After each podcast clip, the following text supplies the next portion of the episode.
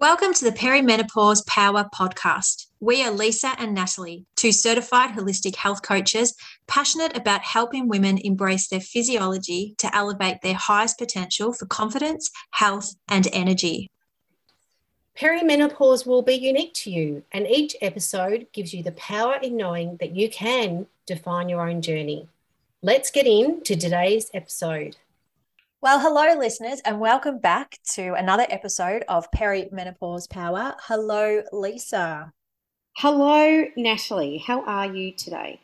Going super. We are nearing the end of the year. We've got lots of things happening, tying up loose ends, Christmas shopping, all the works, haven't we?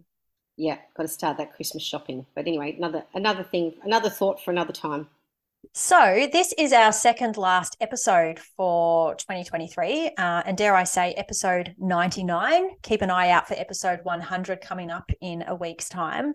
Just on reflection, have been looking at some of our past episodes, and we realized that we haven't really spoken recently about women's health at work or menstruation and menopause at work. And we thought we've seen so much change and inroads take place over this past year. And we thought, why not share some of the things that we're seeing? And in particular, highlight why this is a workplace issue. Because again, even though we've had some really great inroads and we're seeing some really positive shifts around this topic in the workplace, there is still a long, long, long way to go. And it's only through mm. conversations that we're having here and conversations that we're having with others out in business and community that we can really start to highlight why we need to be addressing specific and targeted women's health within workplaces. Yeah, bang on. And and it, you know, it's an ongoing conversation, so it's it's quite timely that we're bringing it up again and probably just revisiting some stuff that we've done previously, but going the next step in relation to what the um, you know what some research is telling us. And I think you've got some recent research, Nat. Did you want to share that? So last week I had the pleasure of being on a panel for the Women in Law Forum in Melbourne, and the MC of our panel brought my attention back to the recent research by Deloitte, which um, has a focus on women at work, a global outlook. And this survey was of 5,000 women across 10 countries. And although they found signs of progress for women in the workplace, there were still quite a few challenges that had been um, identified through this research and, in fact, had worsened over that period of time. And I wanted to share yeah, some of those stats that um, had come out and that were communicated and shared with the attendees of the event. They've seen that there has been a significant decline in the number of respondents who feel comfortable talking about mental health in the workplace. Uh, fewer women feel they get adequate mental health support from their employer. More women feel unable to switch off from work, even as um, they bear the greatest responsibility for household tasks. And a lack of flexibility at work is driving career decisions. So, more women worldwide have left their jobs in the past 12 months than in 2021 and 2020 combined and the lack of flexibility is among the top reasons cited. And then, new to this report, the research also explored how women's health issues impact their working lives. And it identified that one in five women report experiencing health challenges related to menstruation or menopause.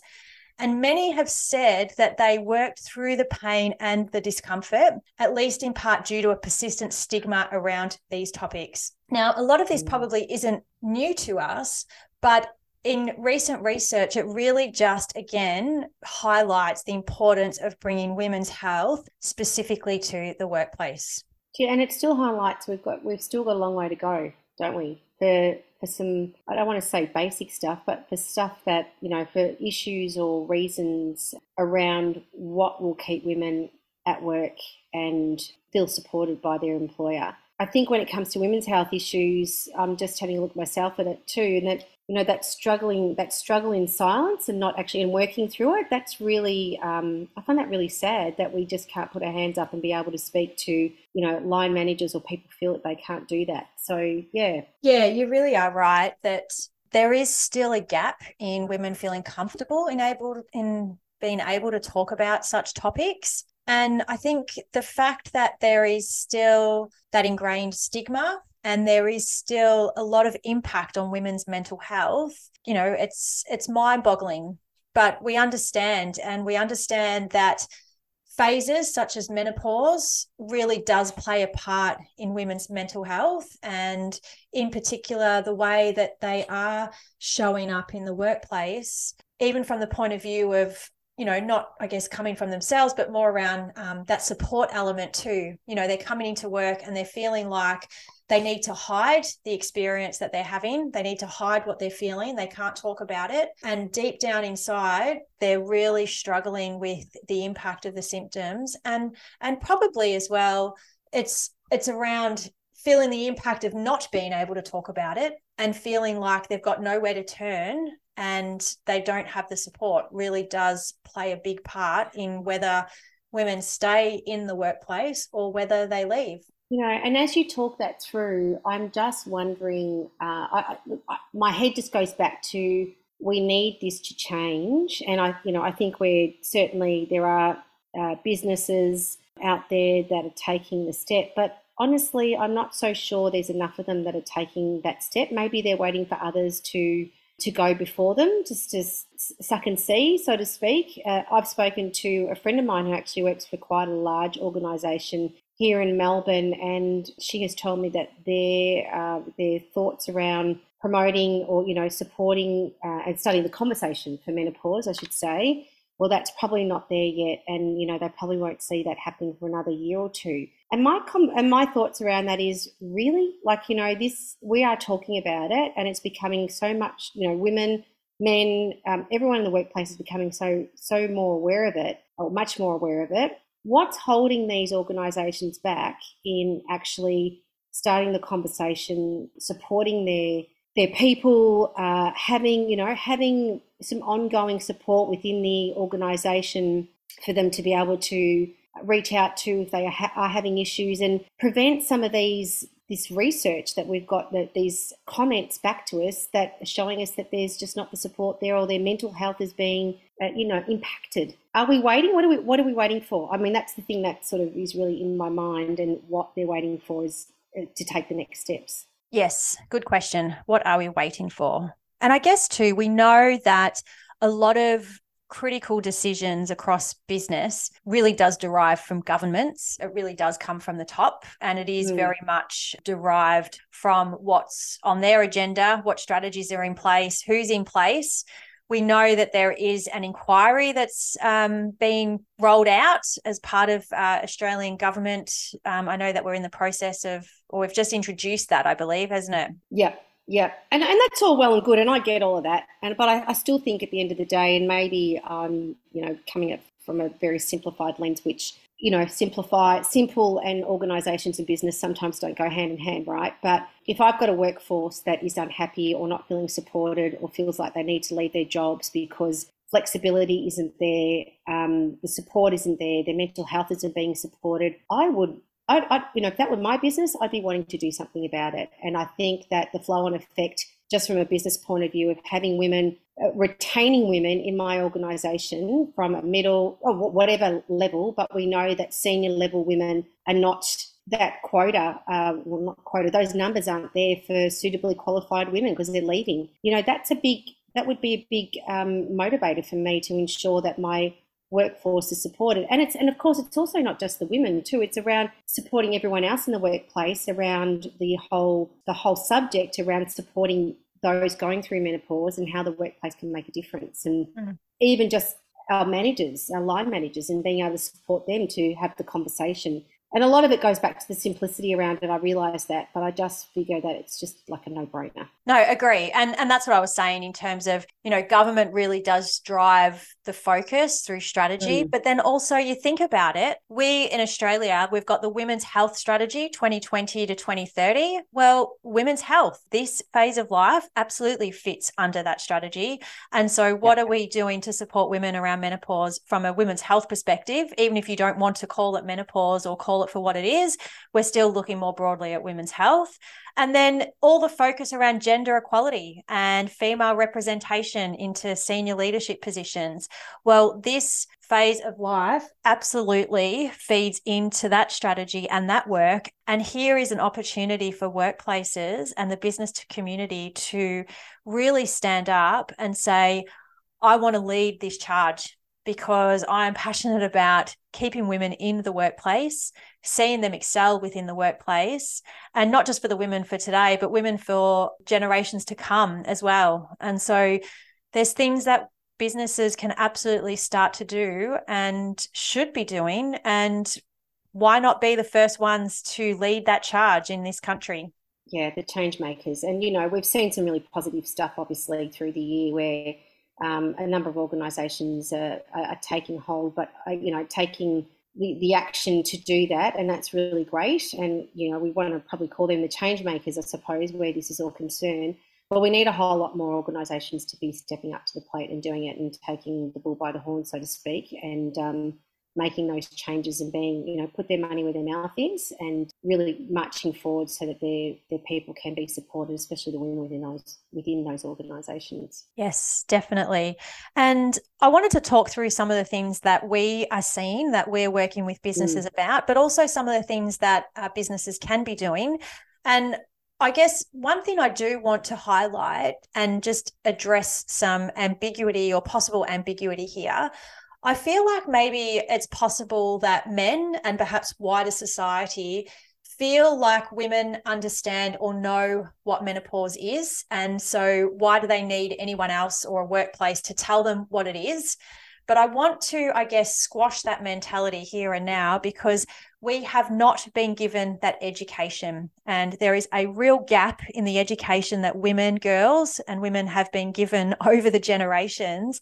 And unfortunately, we just have not had the what and the why around our menstrual cycles or around menopause. And we are now absolutely looking for that education. And the workplace really serves as a positive place, particularly if your workplace is already providing well-being initiatives and supportive um, measures why not bring in some more targeted gender specific initiatives that really address the specific needs of all of your employees and where they are in their life? So i just wanted to squash that that we don't know and we have not had that knowledge and now is the opportunity to uh, close that education gap. Don't you agree yeah, totally agree. And you know what? If you and you know, we speak to a lot of males in the work that we do, and if you ask them the same thing about things that are happening to their body, they'll say that they don't know either. And you know, again, it's that lack of education, right? So, um, and then you could possibly say, well, why don't you go out and find about it? Because men and women leave school, they go to uni, they work, they be, they get busy, they you know, busy lives, and yeah, they might do a bit of googling and things like that, but um, I think to know the ins and outs of what's happening to their body takes a little bit more time, and we most definitely should be including it a whole lot more into our curriculum. There's a point there, but the next place, the next place, you know, the next place that they can learn this is in the workplace, and you know, the workplace is definitely educating its workforce around all things health and well-being. So um, it makes perfect sense for menstrual menopause um, education to be included with that point blank. Spot on. And and really that leads to the next point that education is really the foundation. And in order to try and change the stigma for women to feel supported, for um, male employees to feel like they can support the women in their life, we need to provide that education about women's bodies, their cycles, and their phases, and um, in tandem, perhaps with uh, men's life phases and cycles too, as as you say, Lise. And and you know this from that piece of education, it then becomes an opportunity to then train leaders and managers within workplaces as well, and emphasize the importance of leaders and managers understanding these phases and how they can possibly impact women at work but also how to create an environment where women feel safe and comfortable in discussing their experiences or, or just being open about what they are experiencing. Yeah, and it's so important. It's that psychological safety that we come back to too, isn't it? And that we talk about so much in our workshops that we deliver. So true, Nat. I think the education is just the, the it's the basis from which we spring from in, in order to make a difference here. And if I can go back to one of our podcast episodes with Barbara Lewis Hamilton from the UK, who is an um, menopause ambassador within her workplace, and she reiterated the very important point that the first response that a woman gets back from her manager or leader when she opens up about menopause is vitally critical as to whether or not she will remain in the company or not. So if mm. she mentions that she is struggling with uh, menopause or not feeling supported, that manager's or colleague's response to her is really critical. And that is really going to lead the way as to how she feels in the workplace, whether she stays, and also how she verbalizes her experience or her exit from the workplace as well. Because again, remember, employees are customers of the businesses in which they work for, or possibly, but they're also advocates for the businesses that they've worked with as well. And so mm. it's there's a whole flow on effect here that we you know we want to see businesses and our experiences in our workplace as positive and we want to be able to share those experiences but something so simple as an initial response back can really tarnish the way someone feels about a company yeah and you make some really good points because for that next generation coming through i remember reading some research a little while ago around what is it the gen gen whatever it is after me but things that were uh, particularly important to them was flexibility um, and we've highlighted that in this uh, research as something that is floundering, and also the health and well-being around what a organisation uh, is actively doing within an organisation. So that next generation of um, workforce coming through, they're, they're things that are top of mind for them. So every organisation really needs to make sure that they're adjusting their workplace um, initiatives or offerings to that next generation of a workforce coming through. Mm, yes. And it really leads perfectly into the next point where there's an opportunity here for businesses to review their existing wellbeing initiatives and look at how can they actually remove from these cookie cutter approaches that they might have and actually create more customized tailored initiatives that really genuinely address the diverse needs of both women and men and then how do you create tangible support initiatives. So rather than a checkbox tick and a flick, as we usually say, how do you create initiatives that really do provide some actionable responses? So, really thinking about okay, we've provided the education now, we're all informed as a wider workplace and as individuals. Now, I want to take that education and that information and I want to provide actionable steps. And that's the key there. Education is, is the starting foundation then how do we provide actionable steps where women feel like they're supported because we know that women are really struggling. They're feeling like they're not supported across all facets feeling very invisible. How do we bring them back into the light and feel supported? Mm, and i think that the key that with all of that too is this doesn't have to be complicated either.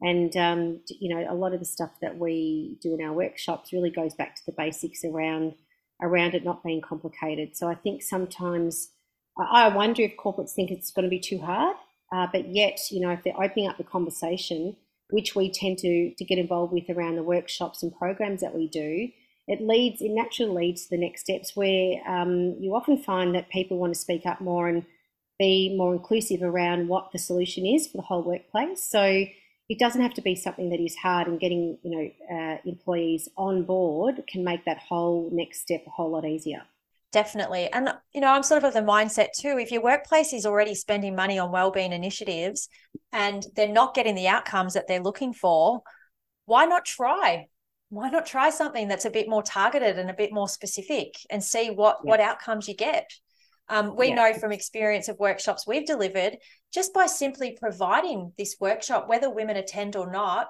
they just feel so appreciative that the workplace has even acknowledged this as a topic for the workplace and that support is required. Yeah, bang on that. I couldn't add anything more to that. So, I guess just in closing, then, if you are working in a, a business or perhaps you're a leader in a business, what's one step that you could take to start to introduce this topic into the workplace or what do you even look for for 2024 obviously we're coming to the end of the year but how do you set next year up for success and we've shared before in past episodes that themed days really play an, an important part in being able to bring this topic to the forefront because we appreciate the fear and the shame that is associated with this phase of life. And if um, connecting education to themed days is an avenue for you to start to introduce it, why not? So we've got International Women's Day, which is March 8th in 2024, Friday, I believe that is. And then in Australia, we've got Women's Health Week, which is the first week of September. And then um, 18th of October is World Menopause Day. And I know it feels like that's a really long time away, but how can you start to introduce this vocabulary? How can you start to introduce this dialogue? What workshops or what campaigns can you run across specific theme days and just start to really introduce it and start to create a, an environment of safety and comfort that women could actually say the word menopause out loud that's a big tick off off the uh, list. Definitely, just being able to say that. I think Nat. Yes, yes. There's a real opportunity here to shift the mindset. We've we've spoken about that before, but also embrace the opportunity that comes from this phase of life. And we don't need to do it in isolation. We don't need to do it uh, just as women alone we can broaden this out and include men and go along this adventure together and really tap into each other's strengths and, and use that to move forward to create workplaces, to create careers, to create the community, to the, the family networks that we all really desire in our life. I think that's great. Great place to finish, actually. Fabulous. Well, as I said in the opening, we really look forward to our 100th episode, which will be our last episode for 2023 before we take a much needed break. And uh, we will see you then. Thanks, Nat. Thanks again for sharing your time with us, learning how you can be your best energetic self no matter what life stage you are going through. Be sure to contact us if any of this content resonates with you. And don't forget to subscribe to our podcast so you don't miss out on any of our future episodes. See you next time.